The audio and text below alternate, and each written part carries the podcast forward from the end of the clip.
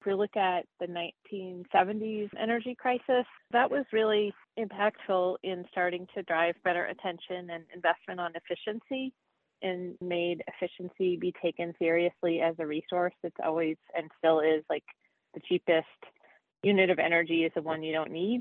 And that's still the case. So we got a good start on efficiency in the last 50 years, but there's still a ways to go.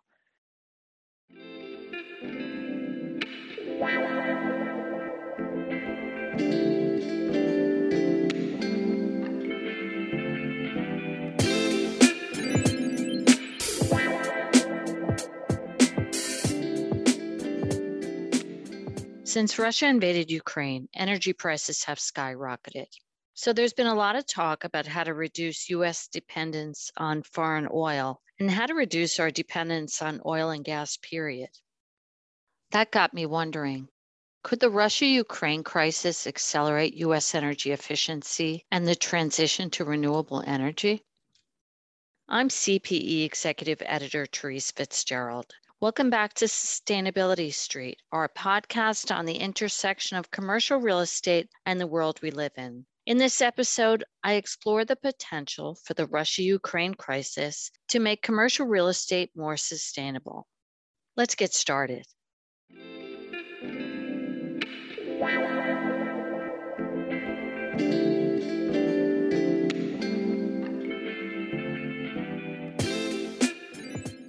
March 8th, President Biden banned Russian oil imports. That, along with other sanctions, were designed to stymie Russia's economy and make it more difficult for Putin to wage his war. But these measures have been a difficult sacrifice for US businesses and consumers because they were already feeling the post pandemic inflationary pinch at the pumps and on their energy bills. Hugh Kelly is an economist and a CPE columnist. You had both demand pull and cost push pressures on prices. And now you've got the exacerbation of that from the Ukraine. It's an extraordinary moment. Here are a few facts and figures on oil prices. Before the outbreak of the conflict on February 24th, oil was $100 a barrel versus being $60 a barrel in February 2021. After the war started, oil climbed again, peaking at $130 a barrel on March 6 in anticipation of the Russia oil ban. At the beginning of last week, they were back down below $100 a barrel as Russia and Ukraine entered talks, and China's COVID lockdowns threatened demand. By the end of last week, however, they jumped again due to the collapse of the talks. For now, the US will fill the void in Russian oil with, you guessed it, more oil. Domestic production of oil and natural gas will likely increase, and the US will probably import more oil from its other foreign sources, which include Canada, Mexico, and Saudi Arabia. But you can also expect a greater focus on energy conservation, alternative sources, and energy technology as government and industry try to find solutions to the sticker shock and geopolitical tensions. All that activity will drive down the price of innovation.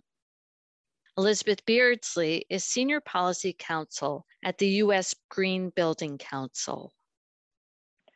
It's like a kitchen table issue as well as a corporate boardroom issue, right? The cost of energy. And then also, it highlights the fact that energy is a finite resource, especially fossil fuel. And the security issue, the national security, and being dependent on, on other countries is kind of another angle as well that I think both of those drive towards wanting to be more independent and and also towards renewable energy. Besides, Beardsley noted, we've been here before. If we look at the 1970s energy crisis, you know, that was really impactful in starting to drive better attention and investment on efficiency and made efficiency be taken seriously as a resource. It's always and still is like the cheapest unit of energy is the one you don't need.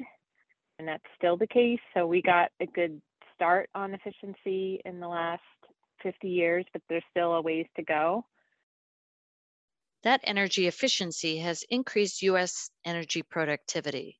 The ratio of GDP to total primary or natural energy usage. The Ukraine crisis and its fallout will be another driver to continue that trend, Beardsley said. And by the way, that's good for the planet also.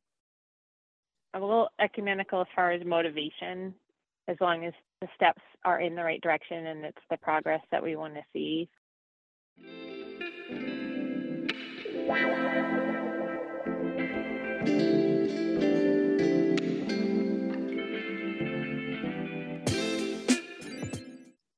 Energy productivity is also a microeconomic issue. So the commercial real estate industry is likely to partake in the push for efficiency and renewable energy investments.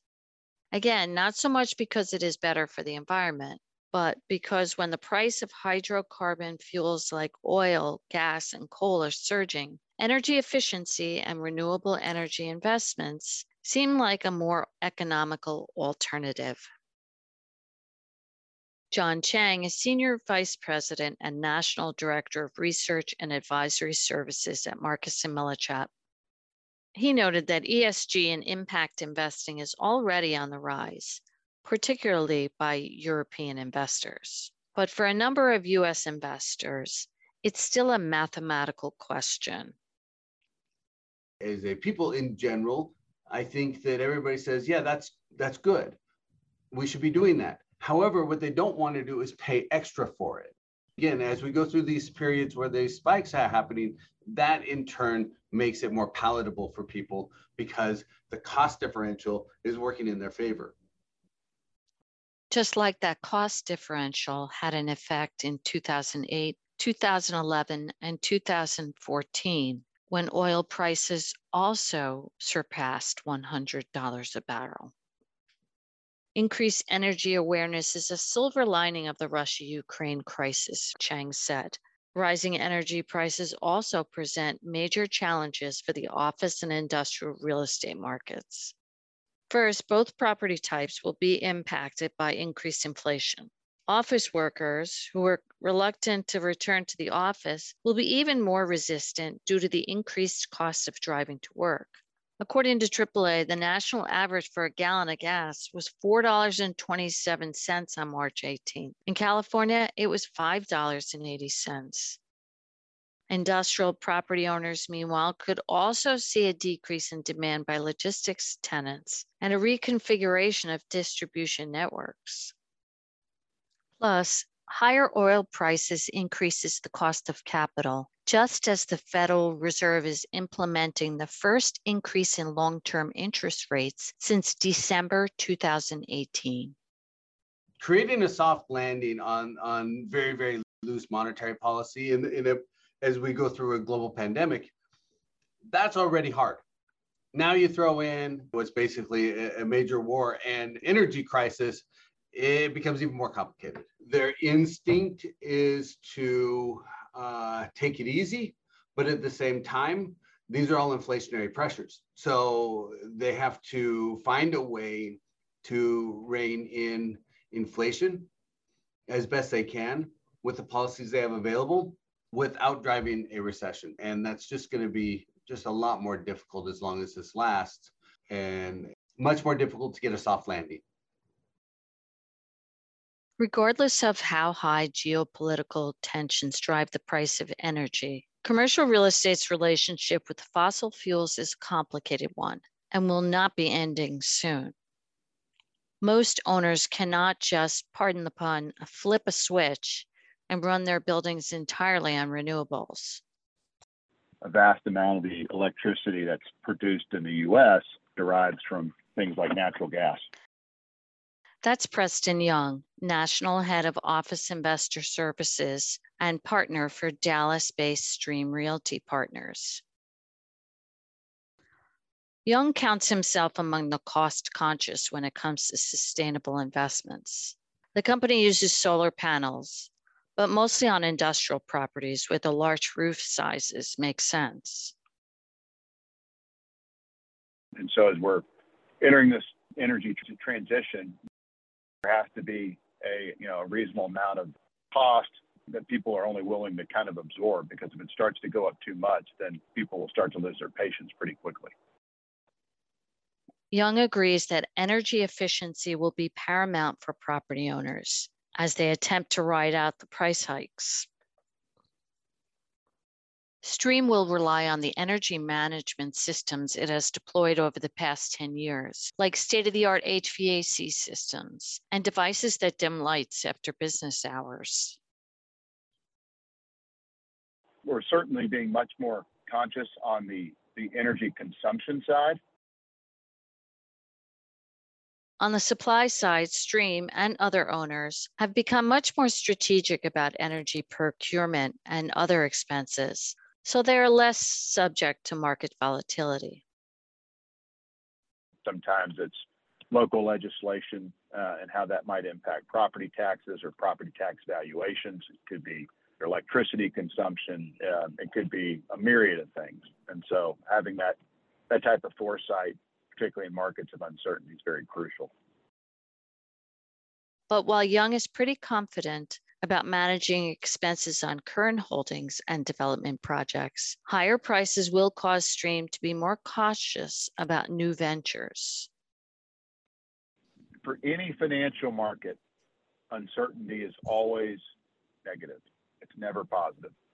So clearly, the spike in energy has created a vast amount of uncertainty not just in the real estate financial market, but all financial markets. And we've seen, you know, the markets that respond faster, the ones that are much more liquid, like the stock market, start to see a pretty negative impact from that. Real estate will take longer to play out, and a lot of it will be tied to just how how long are we in this protracted situation with Ukraine. Uncertainty is certainly bad for commercial real estate and the rest of the economy but it promises to have clear benefits for energy efficiency and sustainability. How much more sustainable could it make real estate? Chang says that depends not on the duration of the war, but on the duration of the sanctions.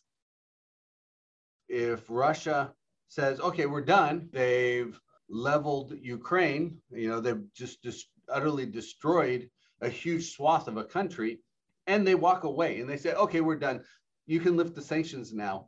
Is that what happens? Or do the sanctions extend through a post-war sequence that is tied to you know war crimes or compensation for the damages in, in, in that country or what that looks like i have no idea but i can see that this could extend far beyond the actual conflict itself CPE will be watching this unfolding situation and we will keep you informed. If you have any comments or questions about this episode or ideas for future episodes, please reach out to me at therese.fitzgerald at cpe-mhn.com. Thanks for listening, and I'll meet you next time on Sustainability Street. Bye.